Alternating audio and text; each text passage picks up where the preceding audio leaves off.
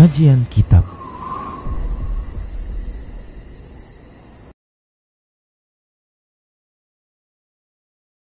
Bismillah, Assalamualaikum warahmatullahi wabarakatuh. Innal hamdalillah nahmaduhu wa nasta'inuhu wa nastaghfiruh wa na'udzu billahi min shururi anfusina wa min sayyiati a'malina.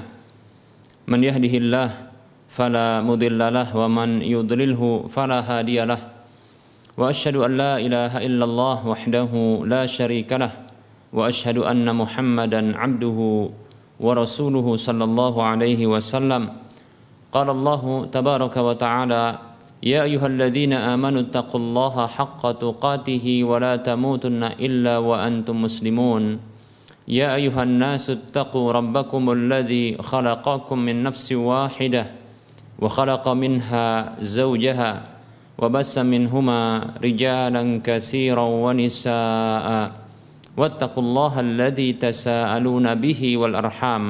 إن الله كان عليكم رقيبا.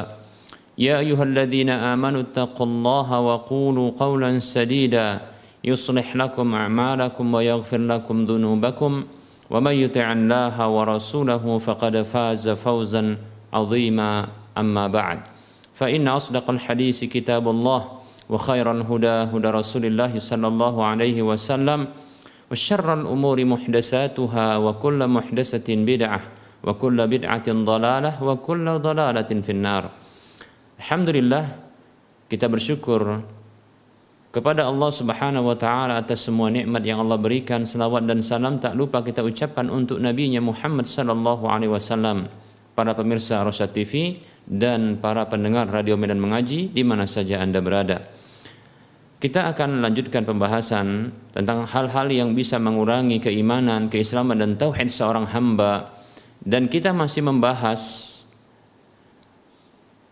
perkara yang bisa mengurangi tauhid tersebut adalah kebid'ahan, al-bid'ah. Dan kembali kita ulangi, tegaskan bahwa makna bid'ah itu ada dua yaitu makna secara bahasa kemudian yang kedua adalah makna secara syar'i. Makna secara bahasa bukanlah makna yang diinginkan secara syar'i. Demikian pula sebaliknya. Demikian para muslim rahimani wa rahimakumullah. Adapun ketika Nabi kita Muhammad sallallahu alaihi wasallam mengatakan fa inna kulla bid'atin dalalah sesungguhnya semua bid'ah itu adalah kesesatan, seluruh bid'ah itu adalah kesesatan, maka yang dimaksudkan di sini adalah bid'ah secara syar'i. Bid'ah secara bahasa maksudnya adalah apa saja makna dari bid'ah secara bahasa adalah apa saja yang diadakan baru tanpa ada contoh sebelumnya. Maka itu bersifat umum, baik itu dalam urusan dunia maupun dalam urusan agama. Kemudian definisi atau makna. Makna dari bid'ah secara syar'i dan inilah yang diinginkan oleh Nabi Shallallahu Alaihi Wasallam dalam sabdanya fa inna kulla bid'atin sesungguhnya setiap bid'ah adalah kesesatan. Maka kesesatan e, dari bid'ah tersebut adalah ketika bid'ah itu bermakna secara syar'i yaitu segala sesuatu yang dimulai atau diadakan baru dalam urusan agama ini namun tidak ada dalil satupun tentang pensyariatannya. Kita ulangi, bid'ah secara syar'i ya apa saja baik itu perkataan maupun keyakinan, perbuatan atau tindakan atau tindakan e, meninggalkan sesuatu yang dinyatakan sebagai ibadah kepada Allah Subhanahu wa taala namun tidak ada dalil satupun yang menunjukkan tentang pensyariatannya. Demikian para muslim rahimani wa rahimakumullah. Ini definisi bid'ah secara syar'i dan inilah pembahasan kita. Dan kita akan menyebutkan macam-macam bid'ah, contoh-contoh bid'ah dan yang kita sebutkan di antara bid'ah-bid'ah yang begitu banyak adalah tiga di antara bid'ah yang paling berbahaya dari kebid'ahan yang bersifat amal. Dan karena ini adalah bid'ah yang paling banyak terjadi namun dia tidak sampai kepada derajat syirik akbar. Akan tetapi ya apabila dilakukan hal tersebut dan bermudah-mudah dengannya maka dikhawatirkan bisa terjatuh ke dalam syirik akbar tersebut. Baik para muslim rahimani rahimakumullah kita akan sebutkan bid'ah yang pertama. Bid'ah yang pertama yang ini merupakan bid'ah yang paling berbahaya di antara bid'ah-bid'ah yang bersifat amal yang tidak sampai kepada derajat syirik akbar. Yaitu yang pertama adalah at-tawassulul bid'i yaitu tawassul yang bid'ah. Tawassul yang bid'ah. Baik kita akan memahami terlebih dahulu makna dari tawassul. Tawassul secara bahasa jadi kita akan sebutkan di sini makna tawassul secara bahasa maupun secara istilah syar'i ya tawassul secara bahasa maknanya adalah at-taqarrubu ila syai'i bisyai'i yaitu mendekat kepada sesuatu dengan sesuatu. Di antaranya adalah seseorang yang ber, mendekatkan dirinya kepada orang lain dengan perbuatan tertentu atau dengan uh, hadiah tertentu agar dia bisa mendapatkan apa yang diinginkannya. Nah, inilah makna dari tawassul secara bahasa yaitu mendekatkan ya, mendekatkan diri kepada sesuatu dengan sesuatu. Mendekatkan ya mendekatkan diri kepada sesuatu dengan sesuatu. Demikian. Ini makna secara bahasa. Baik tawassul secara istilah syar'i maka ini juga memiliki uh, dua definisi. Yang pertama adalah definisi secara umum, kemudian yang kedua adalah definisi secara syar'i, uh, secara khusus. Yang kedua-duanya ini adalah definisi secara istilah syar'i. Baik definisi tawassul secara umum adalah at-taqarrubu ila Allah taala bi fi'lil ma'murati wa tarkil muharramat. Definisi secara umum tawassul itu ya adalah mendekatkan diri kepada Allah Subhanahu wa taala dengan melaksanakan apa saja yang diperintahkan dan menjauhi meninggalkan apa saja yang diharamkan. Demikian. Inilah definisi definisi dari tawassul secara umum. Tawassul secara umum yaitu definisi tawassul secara syar'i yang bersifat umum. Kemudian kita akan menyebutkan definisi syar'i secara khusus untuk istilah uh, tawassul ini. Definisi, definisi yang khusus ya, yang ini terkait dengan uh, permasalahan doa. Yaitu an yadhkura da'i fi du'aihi ma yarju an yakuna sababan fi qabuli du'aihi atau an yatluba min 'abdin salihin an yad'u lahu an yad'u lahu definisi tawassul secara khusus yang ini ada kaitannya dengan doa adalah orang yang berdoa tersebut menyebutkan di dalam doanya sesuatu yang diharapkan untuk menjadi sebab di dalam terkabulnya doanya.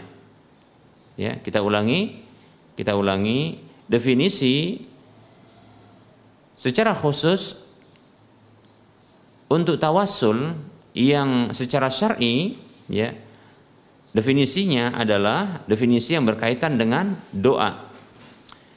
Yaitu seorang yang berdoa menyebutkan di dalam doanya sesuatu yang diharapkan itu menjadi sebab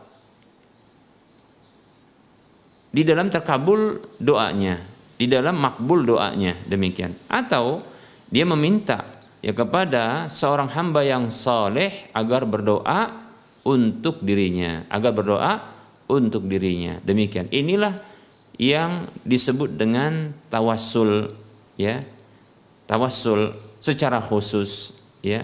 Tawassul makna khusus dari tawassul yang bersifat syar'i ya yaitu orang yang berdoa dia menyebutkan di dalam doanya sesuatu yang diharapkan menjadi sebab terkabul doanya atau dia meminta kepada seorang hamba yang saleh agar berdoa atau mendoakan kebaikan untuknya demikian para muslim rahimani wa rahimakumullah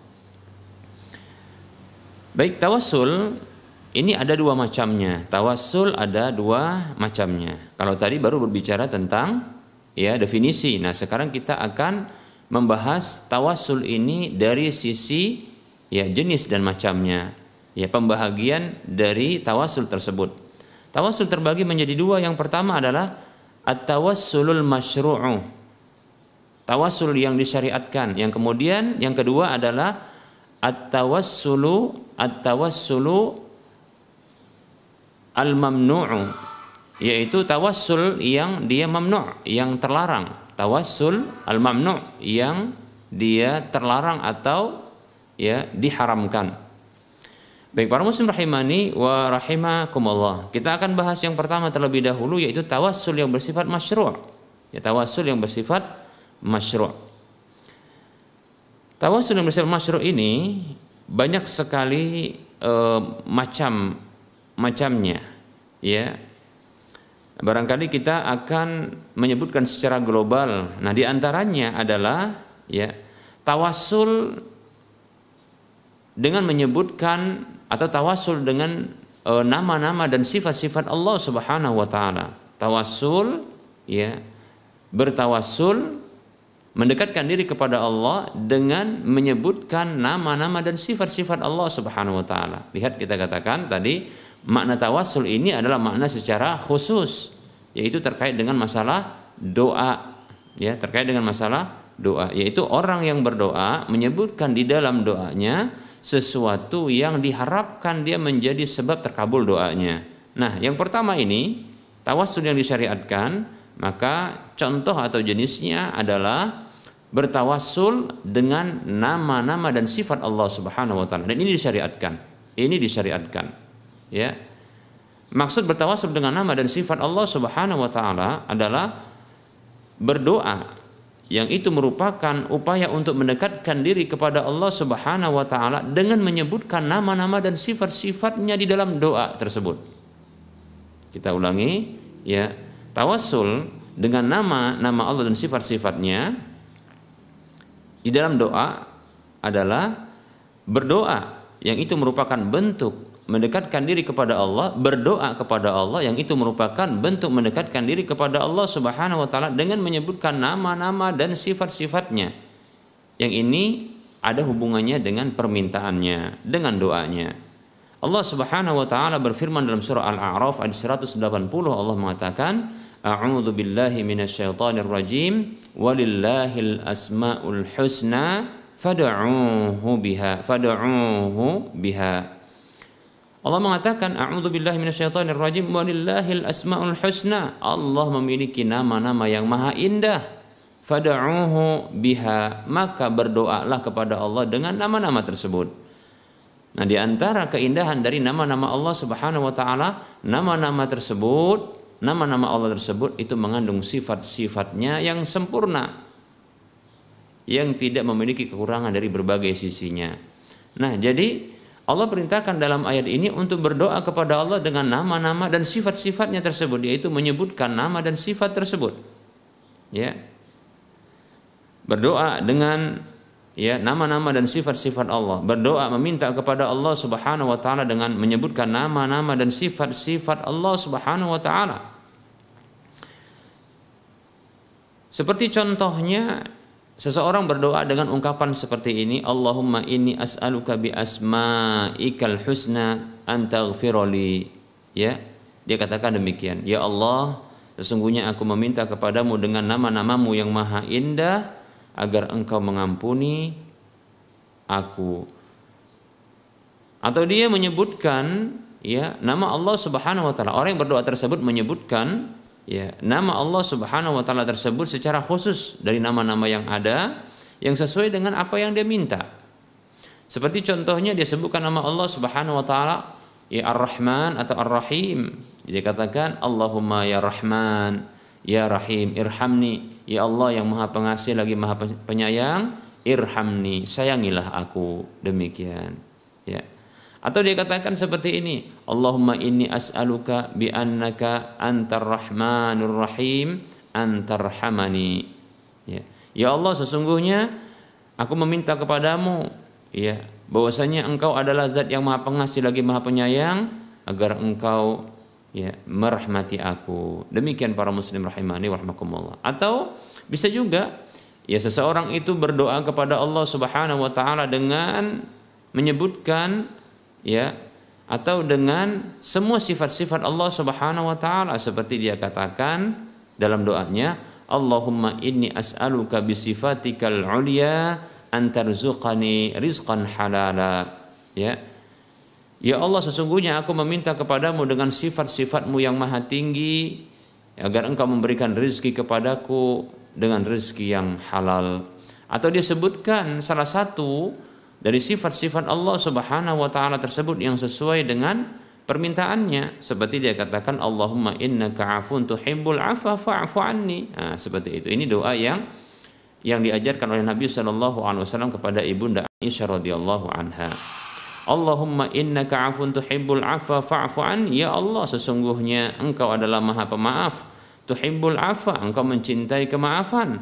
Fa'fu anni maka maafkanlah aku. Demikian atau contohnya dia katakan Allahumma ansurna 'alal qaumil kafirin innaka qawiyyun aziz. Ya Allah, tolonglah kami ya atas kaum yang kafir sesungguhnya engkau adalah zat yang maha kuat lagi maha perkasa ya. ya. Seperti juga dikatakan Allahumma ya Allahumma bi'izzatika Allahumma bi'izzatika Allahumma bi qudratika Allahumma bi quwwatika unsurna 'alal qaumil kafirin. Ya Allah ya dengan kekuatanmu dengan keperkasaanmu dengan ya eh, kemahamampuanmu ya dengan kekuatanmu maka tolonglah kami atas kaum kaum yang kafir. Demikian seperti itu. Nah ini adalah contoh pertama atau jenis pertama dari tawasul yang disyariatkan yaitu bertawasul mendekatkan diri kepada Allah secara khusus berdoa kepada Allah Subhanahu wa taala dengan menyebutkan nama-nama maupun sifat-sifat Allah Subhanahu wa taala dalam doa tersebut. Demikian. Baik para muslim rahimani wa rahimakumullah.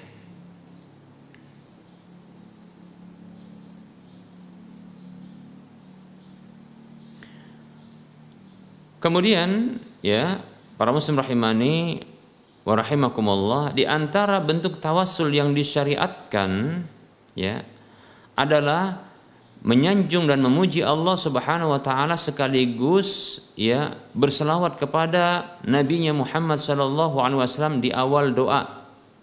Ya di awal doa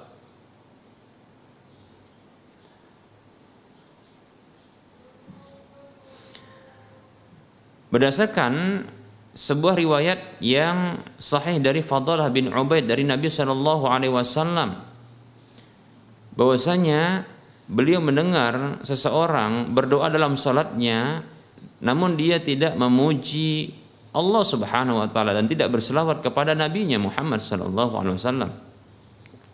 Ya.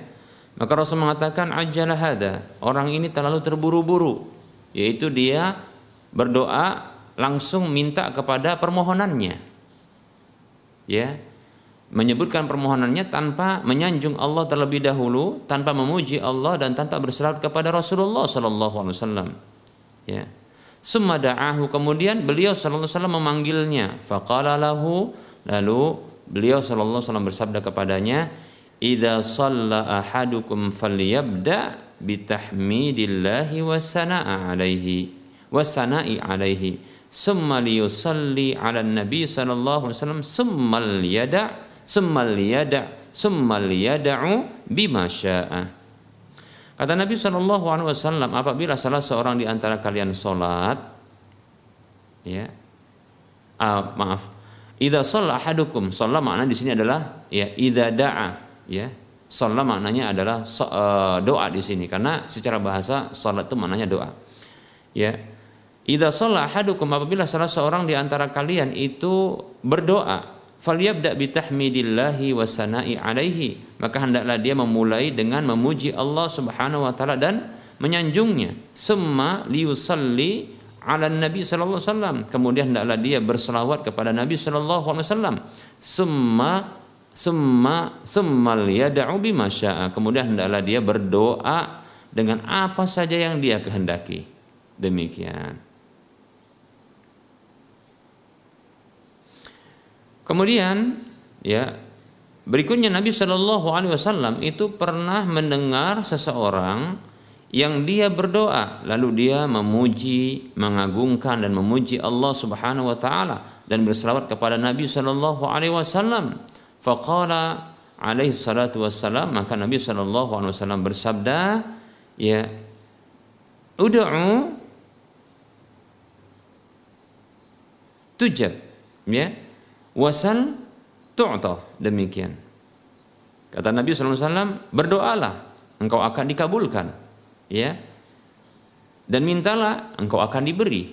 Demikian ya seperti itu. Lihat ya ini e, dalil yang menunjukkan kepada kita bahwasanya ya memuji Allah menyanjung Allah ya. Di awal doa begitu juga bersahabat kepada Nabi Shallallahu Alaihi Wasallam di awal doa ya maka ini merupakan adab dalam doa dan ini terhitung merupakan bentuk tawassul yang disyariatkan.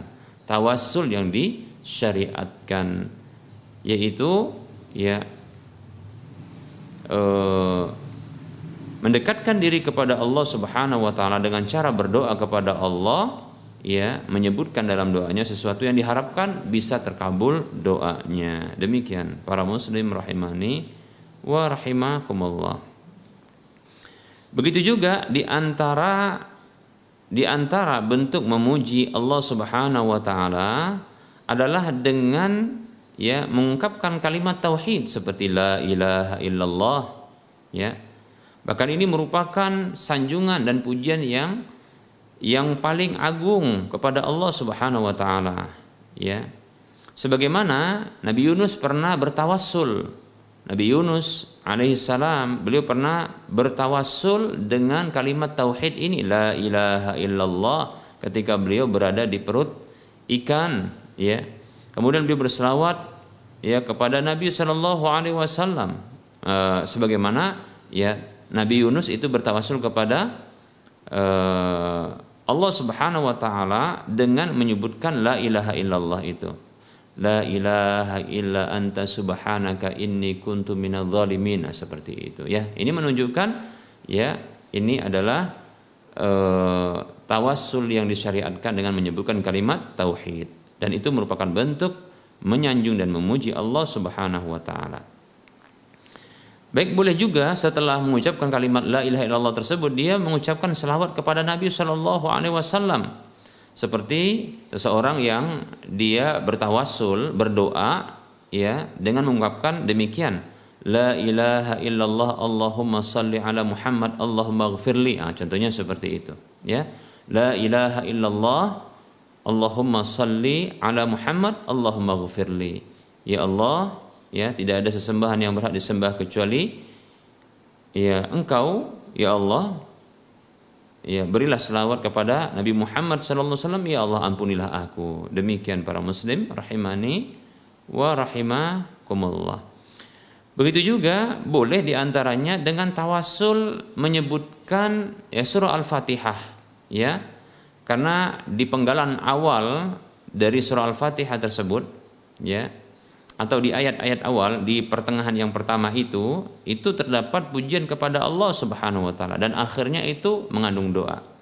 Ya, yaitu ungkapan ya Alhamdulillahi Rabbil Alamin Segala puji bagi Allah Rabbul Alamin Ar-Rahmanir Rahim yang maha pengasih lagi maha penyayang Malik Yaumiddin ya Penguasa hari pembalasan demikian Baru Iyyaka na'budu wa iyyaka nasta'in. Kepadamu lah kami menyembah dan kepadamu lah kami mohon pertolongan. Nah, setelah itu baru doa. ihdinas siratal mustaqim. Ya. Tunjukilah kami ke jalan yang lurus. Siratal ladzina an'amta alaihim. Jalan orang-orang yang telah engkau berikan nikmat kepada mereka. Ghairil maghdubi alaihim waladdallin. Bukan jalan orang-orang yang engkau murkai dan juga bukan jalan orang-orang yang sesat. Demikian.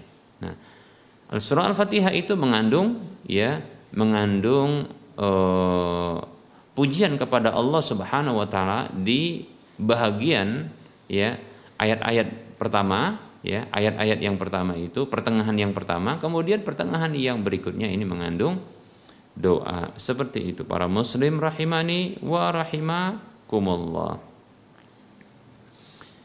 Baik berikutnya para muslim rahimani wa rahimakumullah tawasul yang disyariatkan ya adalah contohnya atau bentuknya adalah bertawasul kepada Allah Subhanahu wa taala dengan menyebutkan janji Allah Subhanahu wa taala.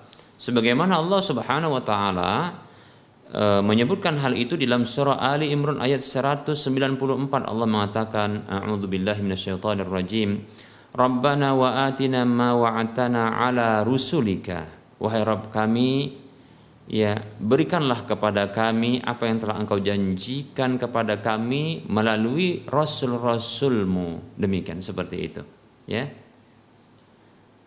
Nah ini menunjukkan ya Allah mengajarkan kepada kita sampai doa seperti ini ini disebutkan di dalam ya e, kitab suci Allah Subhanahu wa taala sebagai bentuk pelajaran dan sebagai contoh yang bisa kita teladani yaitu ya bertawasul kepada Allah dengan menyebutkan janji Allah Subhanahu wa taala. Demikian. Nah, di antaranya contohnya adalah seseorang yang berdoa mengucapkan ungkapan berikut ini Allahumma innaka wa'atta min uh, wa'atta man da'aka bil ijabati fastajib du'ai Allahumma innaka wa'atta man da'aka bil ijabati fastajib du'ai Ya Allah sesungguhnya engkau berjanji kepada orang yang berdoa kepadamu untuk mengabulkannya maka kabulkanlah doaku. Nah seperti itu. Tentunya setelah ya menyebutkan atau uh, setelah itu dia menyebutkan doanya. Nah, seperti itu ya. Baik para muslim rahimani wa rahimakumullah. Nah, berikutnya contoh berikutnya ya atau bentuk berikutnya dari tawasul yang disyariatkan adalah bertawasul kepada Allah Subhanahu wa taala ya dengan perbuatan-perbuatan Allah Azza wa Jalla. Ya, seperti seseorang yang berdoa mengatakan seperti ini. Allahumma ya man nasarta Muhammadan yauma badrin unsurna alal qaumil kafirin. Nah, contohnya begitu. Ya. Ya Allah, zat yang telah menolong yang engkau telah menolong Muhammad sallallahu alaihi wasallam pada peperangan Badar, maka tolonglah kami untuk menaklukkan kaum-kaum yang kafir. Allahumma ya man nasarta Muhammadan sallallahu alaihi wasallam yauma badrin unsurna 'alal qaumil kafirin. Ya Allah wahai zat yang engkau telah menolong Nabi Muhammad SAW dalam peperangan Badar. Tolonglah kami untuk menaklukkan kaum yang kafir. Nah seperti itu. Ini boleh seperti itu ya. Ini jadi tawasul dengan perbuatan Allah Subhanahu Wa Taala. Berikutnya para muslim rahimani wa rahimakumullah ya adalah bertawasul kepada Allah Subhanahu wa taala dengan ibadah hatinya atau ibadah ya Eh, perbuatannya atau ibadah perkataannya atau ibadah yang lainnya. Ya. Sebagaimana Allah Subhanahu wa taala ya eh, berfirman di dalam surah Al-Mu'minun ayat 109. Allah mengatakan A'udzu billahi minasyaitonir rajim innahu kana fariqun min ibadi yaquluna rabbana amanna lana warhamna ya Sesungguhnya ada sekelompok dari hamba-hambaku yang mereka mengatakan wahai Rabb kami amanah kami beriman faghfir lana maka ampunilah kami warhamna dan sayangilah kami. Demikian. Nah ini ini menunjukkan tawasul kepada Allah ya berdoa uh, mendekatkan diri kepada Allah dengan berdoa ya itu dengan menyebutkan ibadah ibadah apa saja, baik itu ibadah hati, ibadah ya eh, perbuatan, perkataan demikian. Nah, di sini adalah ibadah hati yaitu iman. Rabbana aman, wahai Rabb kami. Aman, kami telah beriman. Faghfir lana, ampunilah kami, warhamna, ya, dan sayangilah kami demikian. Begitu juga sebagaimana yang terdapat dalam kisah tiga orang yang terjebak di dalam gua. Tatkala mereka berteduh dalam gua, lalu tiba-tiba Allah takdirkan ada batu yang besar meluncur dari arah atas ya menuju pintu gua dan menutup pintu gua tersebut. Ya.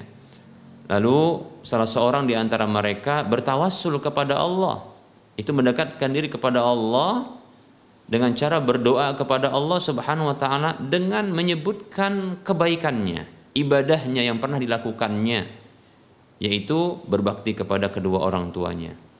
Adapun orang yang kedua menyebutkan ya ibadahnya bertawassul kepada Allah dengan cara dia berdoa kepada Allah Subhanahu wa taala dengan menyebutkan amalan ya ibadah yang menurutnya paling ikhlas ya yaitu dengan uh, memberikan ya memberikan upah yang telah dikembangbiakan ya menjadi harta-harta yang banyak dikembangkan ya menjadi harta yang banyak Nah upahnya ya itu dikembangbiakan menjadi eh, hewan-hewan uh, ternak. Demikian pula ada budak demikian. Seperti itu. Lantas diberikan kepada ya kepada uh, pekerjanya yang telah ya uh, lama bekerja dan lama pula ya dia tidak mengambil upahnya tersebut. Lalu diberikan kepada dia. Seperti itu. Semuanya.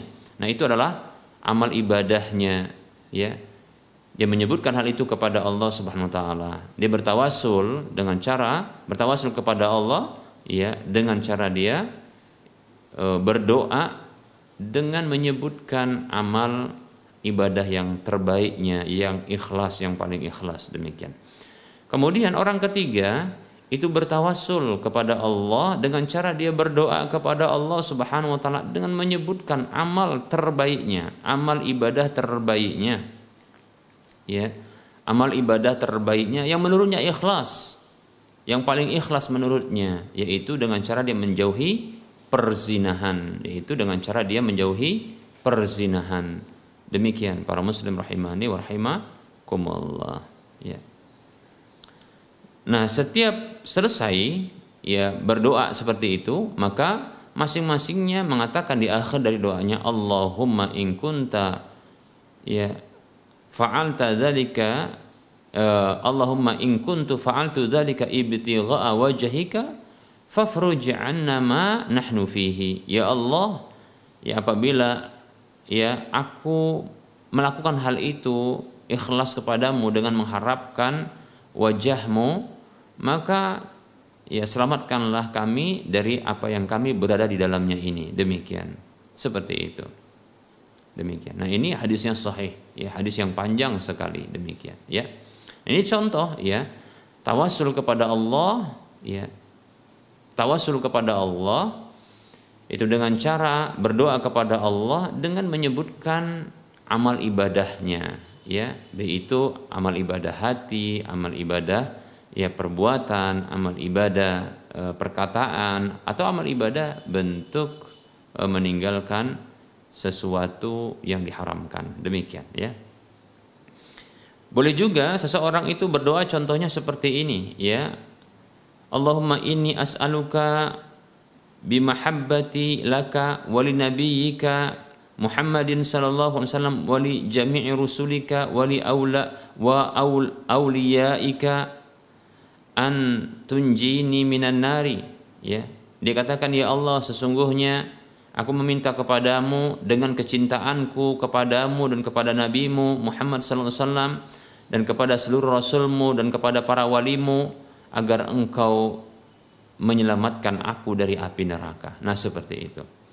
Atau dia katakan dalam doanya seperti ini, Allahumma inni sumtu ramadana ibtigha'a wajhika farzuqni as-sa'adata fid dunya wal. Ah, dia doa seperti itu. Boleh.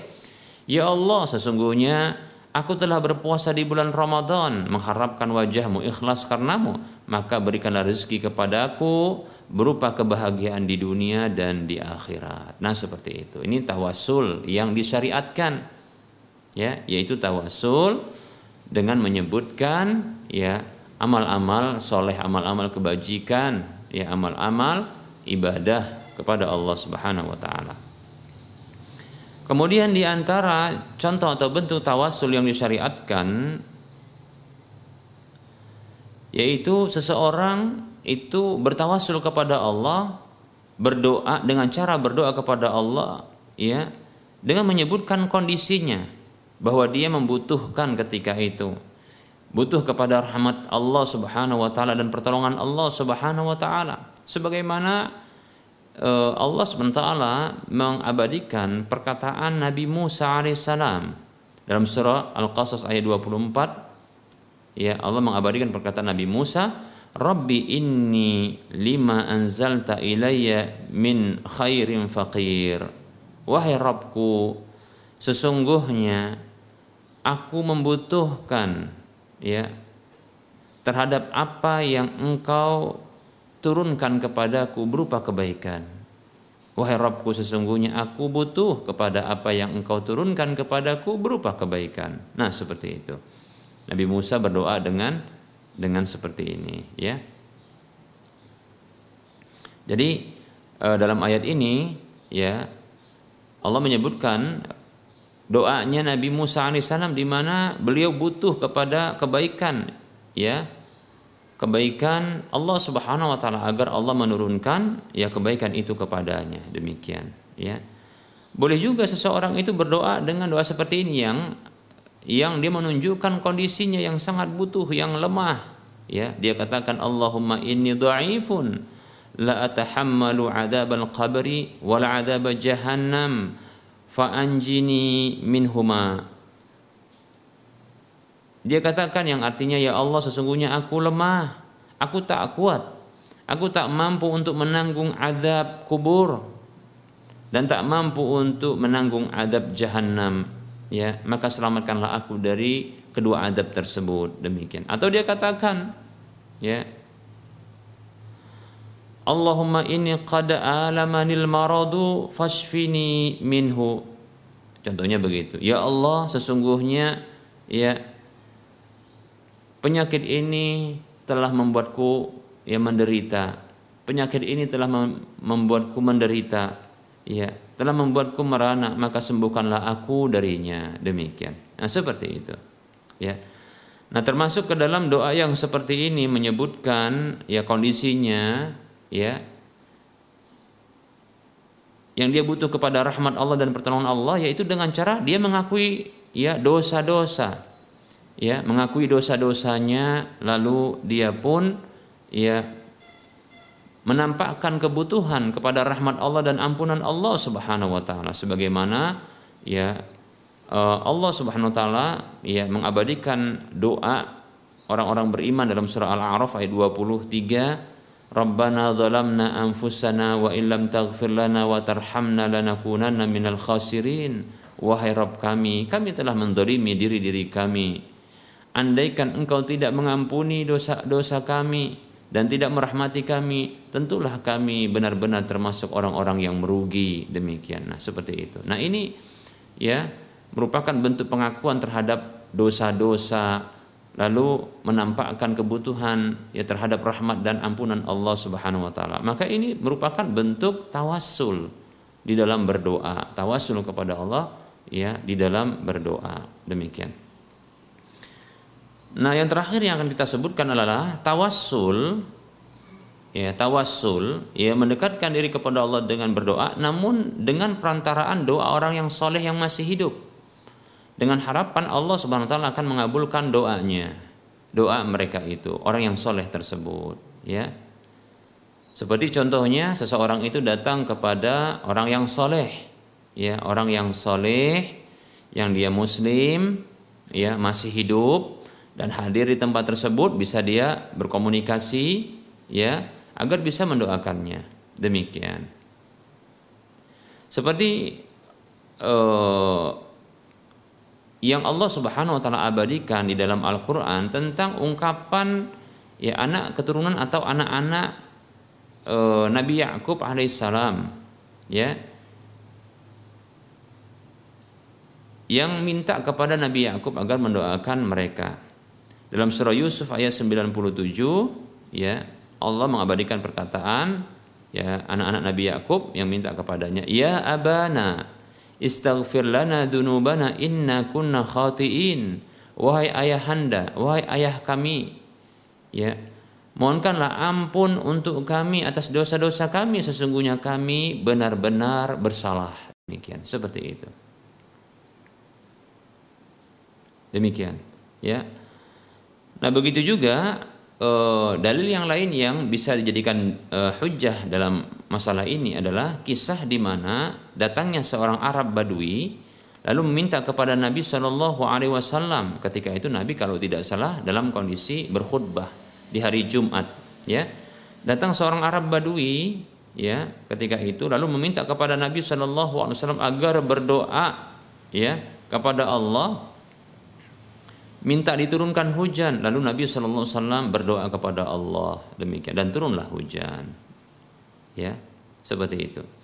Begitu juga dalam kisahnya seorang wanita yang meminta kepada Nabi Shallallahu Alaihi Wasallam ya yaitu wanita yang kena penyakit ayan ya. Dia minta kepada Nabi Shallallahu Alaihi Wasallam ya agar berdoa kepada Allah untuk menyembuhkan.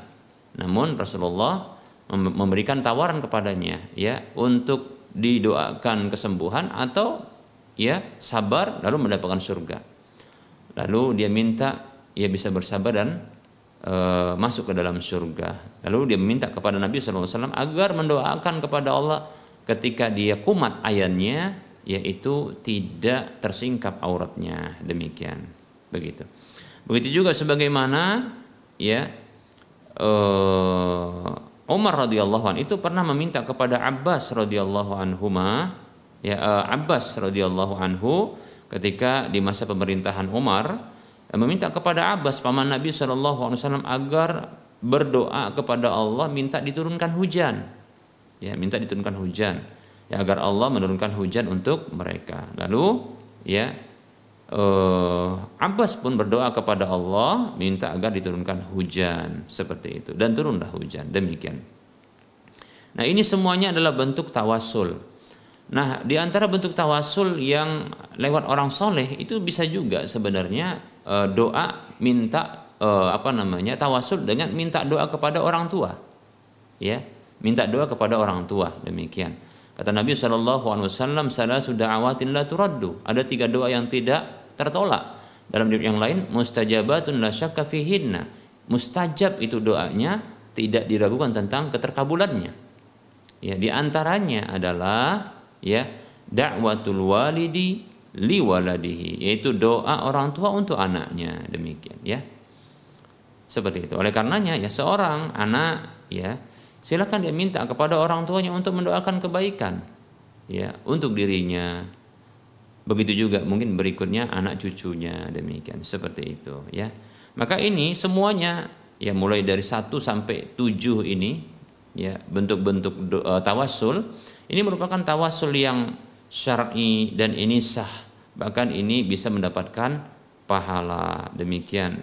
Nah, mengapa? Karena di sini ada pensyariatannya, ya, ada pensyariatan. Dalil-dalil sudah kita sebutkan, ya, demikian. Dan para ulama juga sepakat dengan status ijma tentang ya pensyariatannya. Wallahu taala a'lam. Kita cukupkan untuk penyampaian materinya dan kita lanjutkan dengan sesi soal jawab. Baik, para muslim rahimani wa rahimakumullah, kita akan masuki sesi soal jawab.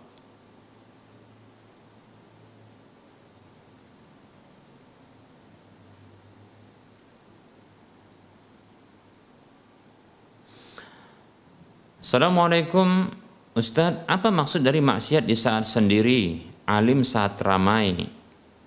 Mungkin oh, bukan alim, soleh saat ramai. Ya, yang dimaksud maksiat itu apa? Mohon penjelasannya Ustadz. Waalaikumsalam warahmatullahi wabarakatuh.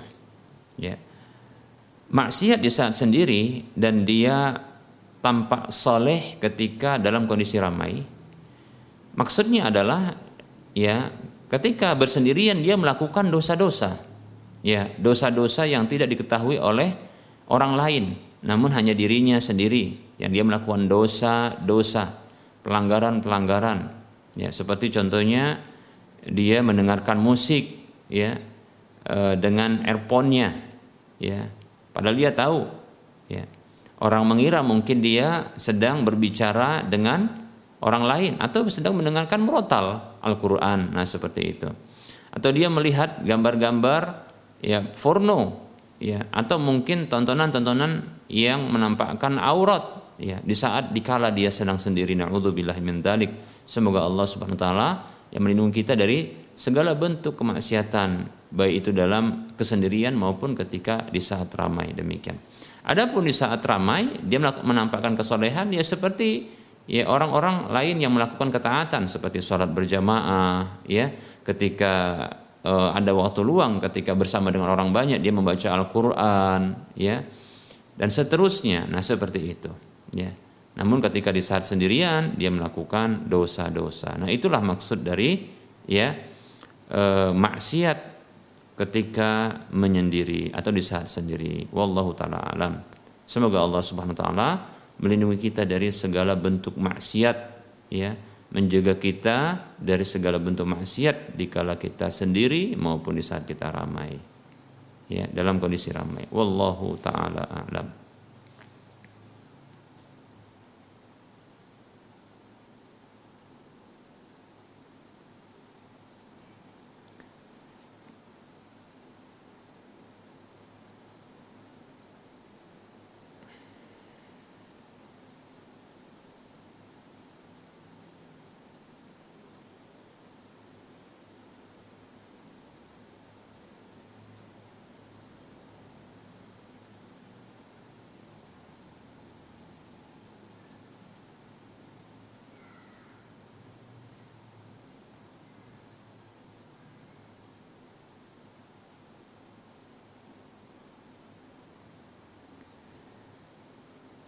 Baik, uh, berikutnya ya pertanyaan berikutnya.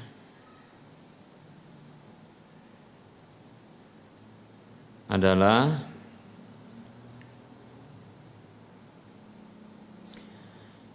Bismillah. Assalamualaikum Ustaz.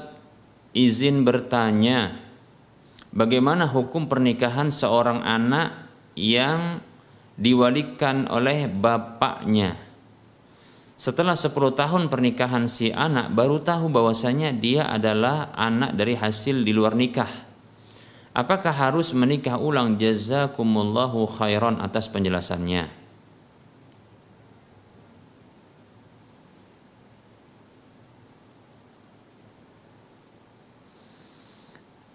Baik, waalaikumsalam warahmatullahi wabarakatuh. Seorang wanita yang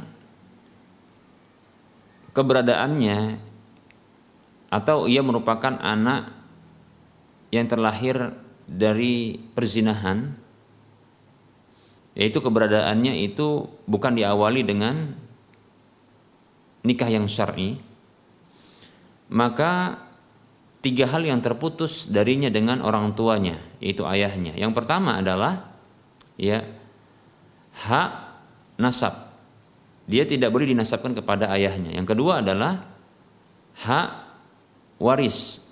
Dia tidak mewarisi ayahnya. Demikian pula ya ayahnya tidak mewarisinya.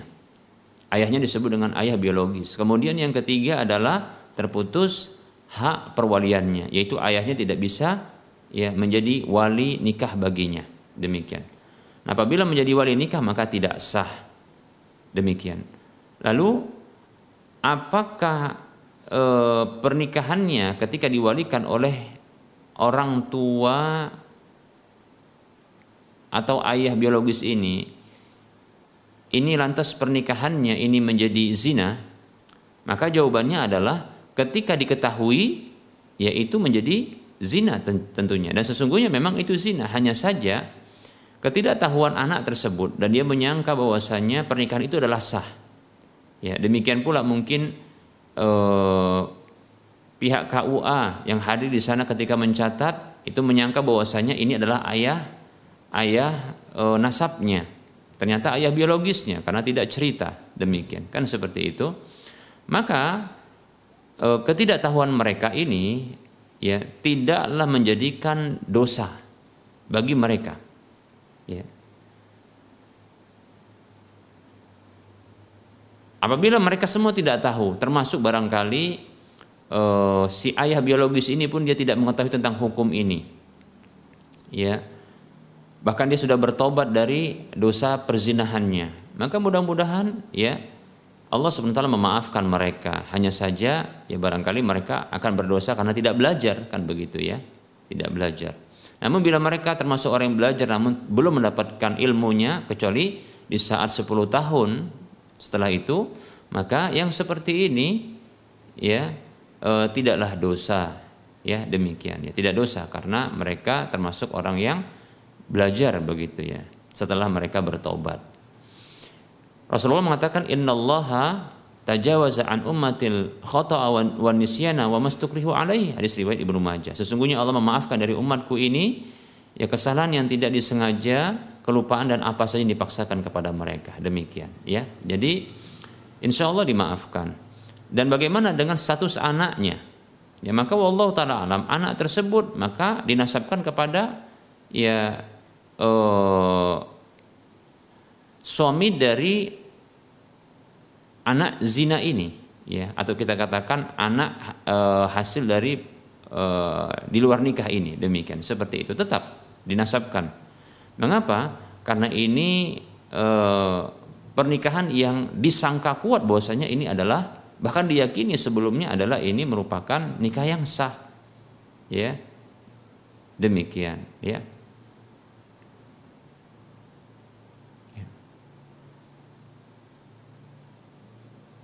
Demikian ya.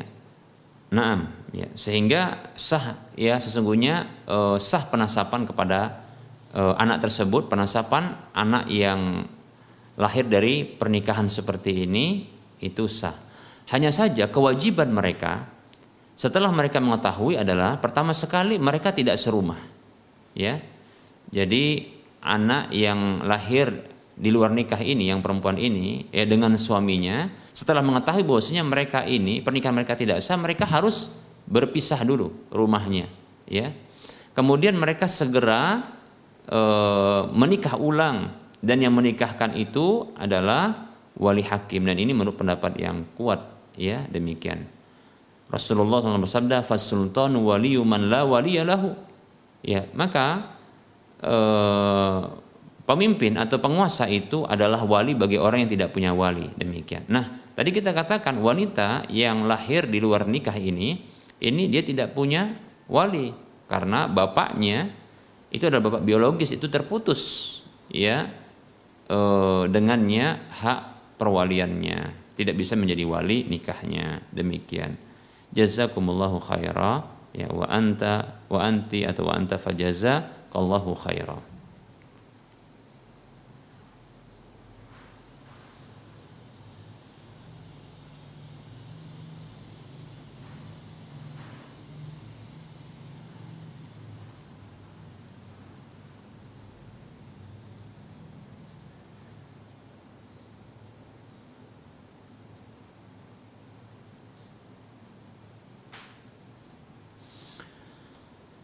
Baik, Assalamualaikum Ustaz mau tanya apa hukum wanita yang minta pisah?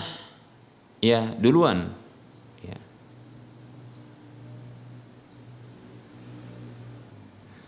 Sebab ada alasan tertentu. Baik ya.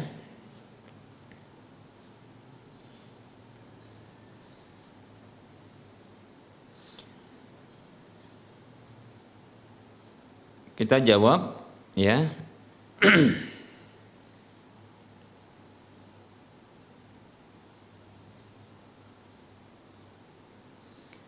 Waalaikumsalam warahmatullahi wabarakatuh. Perlu diketahui bahwasanya wanita yang minta pisah dari suaminya atau minta talak dari suaminya tanpa alasan yang dibenarkan secara syar'i maka dihukum ya oleh Allah Subhanahu wa taala dengan tidak mencium aroma surga. Dalam hadis yang diriwayatkan oleh ya Imam Ibnu Majah dan yang lainnya Rasulullah Shallallahu alaihi wasallam bersabda ayyuma imra'atin sa'alat zaujaha at-talaqa min ghairi ma ba'sin fa haramun 'alaiha raihatul jannah. Kata Nabi Shallallahu alaihi wasallam wanita mana saja. Ini wanita mana saja? Ya. Muslim ya. Atau tidak muslim taat atau tidak taat ya hafal Quran atau tidak hafal Quran ya. Yang minta pisah minta cerai dari suaminya tanpa alasan yang dibenarkan maka haram baginya aroma surga demikian ya. Seperti itu. Nah kemudian dalam hadis yang lain Rasulullah SAW mengatakan ya Orang yang minta pisah atau minta cerai dari suaminya itu adalah wanita-wanita munafik. Kata Nabi SAW, Al-mukhtali'atu hunnal munafiqatu. Wanita-wanita yang minta khulu, ya khulu yaitu minta cerai, pisah dari suaminya, maka itu adalah wanita-wanita munafik demikian. Baik ya, e, jadi sebabnya adalah e, kenapa diancam dengan seperti itu, yaitu minta cerai tanpa alasan yang dibenarkan secara syar'i. Nah, lalu pertanyaannya, lalu apa alasan yang dibenarkan untuk bisa minta cerai kepada suaminya? Demikian. Maka di antara alasannya adalah kedoliman. Alasannya adalah kedoliman. Ya, kedoliman. Seperti contohnya eh, kedoliman dari sisi hak biologis. Ya, kedoliman tentunya adalah eh, pelanggaran terhadap hak. Itu disebut dengan eh, kedoliman Ya, kedoliman itu adalah pelanggaran terhadap hak. Demikian. Apa contohnya eh, hak yang dilanggar tersebut atau tidak dipenuhi adalah hak contohnya adalah hak e, biologis ya maka yang seperti ini bila dalam jangka waktu tertentu ya kalau ibnu e, kalau Umar bin Khattab radhiyallahu an itu memberi jangka waktu sekitar empat bulan kalau tidak salah ya dalam uh, kebijakan beliau ya ketika beliau menjadi khalifah. Kemudian uh, yang apabila lebih daripada itu sang istri boleh menuntut ya pisah dari suaminya ketika suaminya dia uh, tidak memberikan hak biologisnya ya seksualnya demikian ya demikian ya.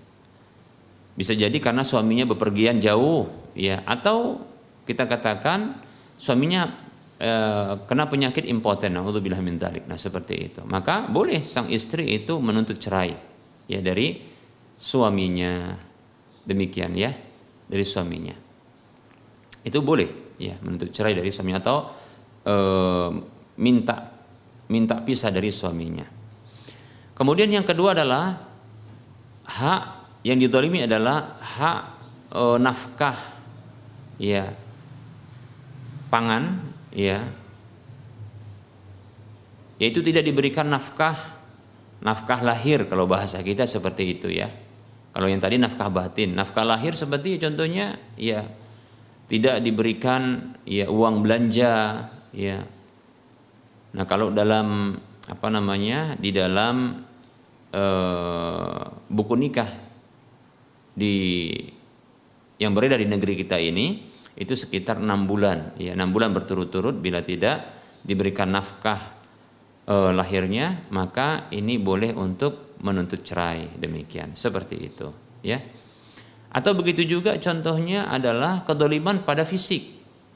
Kedoliman pada fisik. Contohnya ternyata sang suami ini e, suka memukul. Ya suka memukul. Demikian. Maka Tentunya seperti ini, ini merupakan hal yang dibolehkan juga untuk menuntut cerai. Demikian ya, menuntut cerai. Atau minta pisah dari suaminya. Hal berikutnya adalah suami pelaku maksiat. ya durhaka kepada Allah Subhanahu wa taala, pelaku maksiat seperti contohnya peminum minuman keras, pemakai narkoba, pejudi, tidak sholat, ya, pezina, dan seterusnya, maka salah satu dari maksiat yang dilakoni oleh suaminya ini ini boleh ya bagi sang istri untuk minta cerai ya menuntut cerai. Adapun poligami. Nah, ini yang perlu saya sampaikan, poligami. Ya. Maka ini bukanlah merupakan alasan yang dibenarkan secara syar'i. Mengapa demikian? Karena para salaf, wanita-wanita terdahulu ya wanita-wanita yang soleh terdahulu salafus soleh kita dahulu mulai dari semenjak ya uh, istri Nabi ya di zaman Nabi para istri Nabi demikian pula ya uh, para sahabat wanita ya Rasulullah SAW ya para wanita di zaman tabiin tabiun tabi dan seterusnya itu tidak ada satupun mereka yang terdapat dalam riwayat riwayat ya sampai kepada kita riwayat tersebut yang menyatakan bahwasanya mereka minta talak atau minta pisah atau hulu ya ketika suaminya menikah lagi. Nah, seperti itu. Menunjukkan bahwasanya ya poligami bukanlah alasan yang dibenarkan. Demikian. Adapun sakit hati, sesungguhnya itu sakit hati bukan karena kedoliman, tapi sakit hati karena cemburu. Ya, sakit hati karena cemburu. Jadi suami poligami itu bukanlah alasan untuk minta cerai. Namun ya apabila suami tidak adil setelah itu. Nah, ini dia. Suami tidak adil ketika itu, maka itulah ya bisa dijadikan ya alasan untuk minta cerai ketika suami tidak adil. Namun ketika bisa berlaku adil, maka tidak ada alasan bagi seorang istri untuk minta cerai dari suaminya. Demikian, ya. Seperti itu. Wallahu taala alam. Baik ya, e, barangkali ini yang bisa kita sampaikan ya pada pertemuan kali ini. Mohon maaf atas segala kekurangan dan kesalahan dalam penyampaian ini ya. Dan sedikit kembali kita motivasi dan kita ingatkan kepada saudara seiman ya lewat media Rosa TV ini mari kita berdonasi ya mari kita berdonasi ya menyisihkan sebagian rezeki kita untuk membebaskan lahan ya lahan yang nanti akan dibangun di atasnya Masjid Al Muwahhidin di Kota Medan, Sumatera Utara. Dana yang dibutuhkan adalah sekitar 8 miliar 8 miliar 585 juta 200 ribu demikian. Dan saat ini sudah terkumpul sekitar 21 persen 21,14 persen ya atau sekitar 1 miliar 815 juta 20 ribu sekian. Kekurangannya adalah sekitar 600 eh, 6 miliar 770 juta sekian. Mari kita donasikan sebagian harta yang telah Allah titipkan kepada kita. Semoga ya ini akan menjadi pahala yang terus mengalir kepada kita tatkala dimanfaatkan ya. Ketahuilah sesungguhnya tatkala kita wafat maka terputus semua amal kecuali dari tiga jalur. Di antaranya adalah kata Nabi SAW idza matal insanu in qata amaluhu illa min salasin. Kalau mati manusia itu maka terputuslah amalnya kecuali dari tiga jalur. Yang pertama disebutkan min sadaqatin jariyatin. Dari sedekah jariah ini yang kita maksudkan yaitu sedekah. Ya mengeluarkan sebahagian harta yang milik menjadi milik kita lalu kita arahkan ya dimanfaatkan yang fisiknya ini permanen kemudian manfaatnya terus mengalir. Ya selama dimanfaatkan maka akan terus pula mengalir pahalanya. Ya mengalir manfaatnya mengalir pula pahalanya. Seterusnya demikian seperti itu. Hadis riwayat muslim dan yang lainnya. Semoga termotivasi Mohon maaf atas segala kekurangan dan kesalahan. Kebenaran datang dari Allah, kesalahan datang dari saya pribadi dan bisikan syaitan. Kepada Allah saya mohon ampun. Kepada para pemirsa sekalian saya mohon maaf. Dan para pendengar sekalian saya mohon maaf. Ya. Wassallallahu ala Muhammad wa ala alihi wa ashabihi ajma'in. Subhanakallahumma wa bihamdika. Asyhadu an la ilaha illa anta astaghfiruka wa atubu ilaika. Walhamdulillahi rabbil alamin. Wassalamualaikum warahmatullahi wabarakatuh.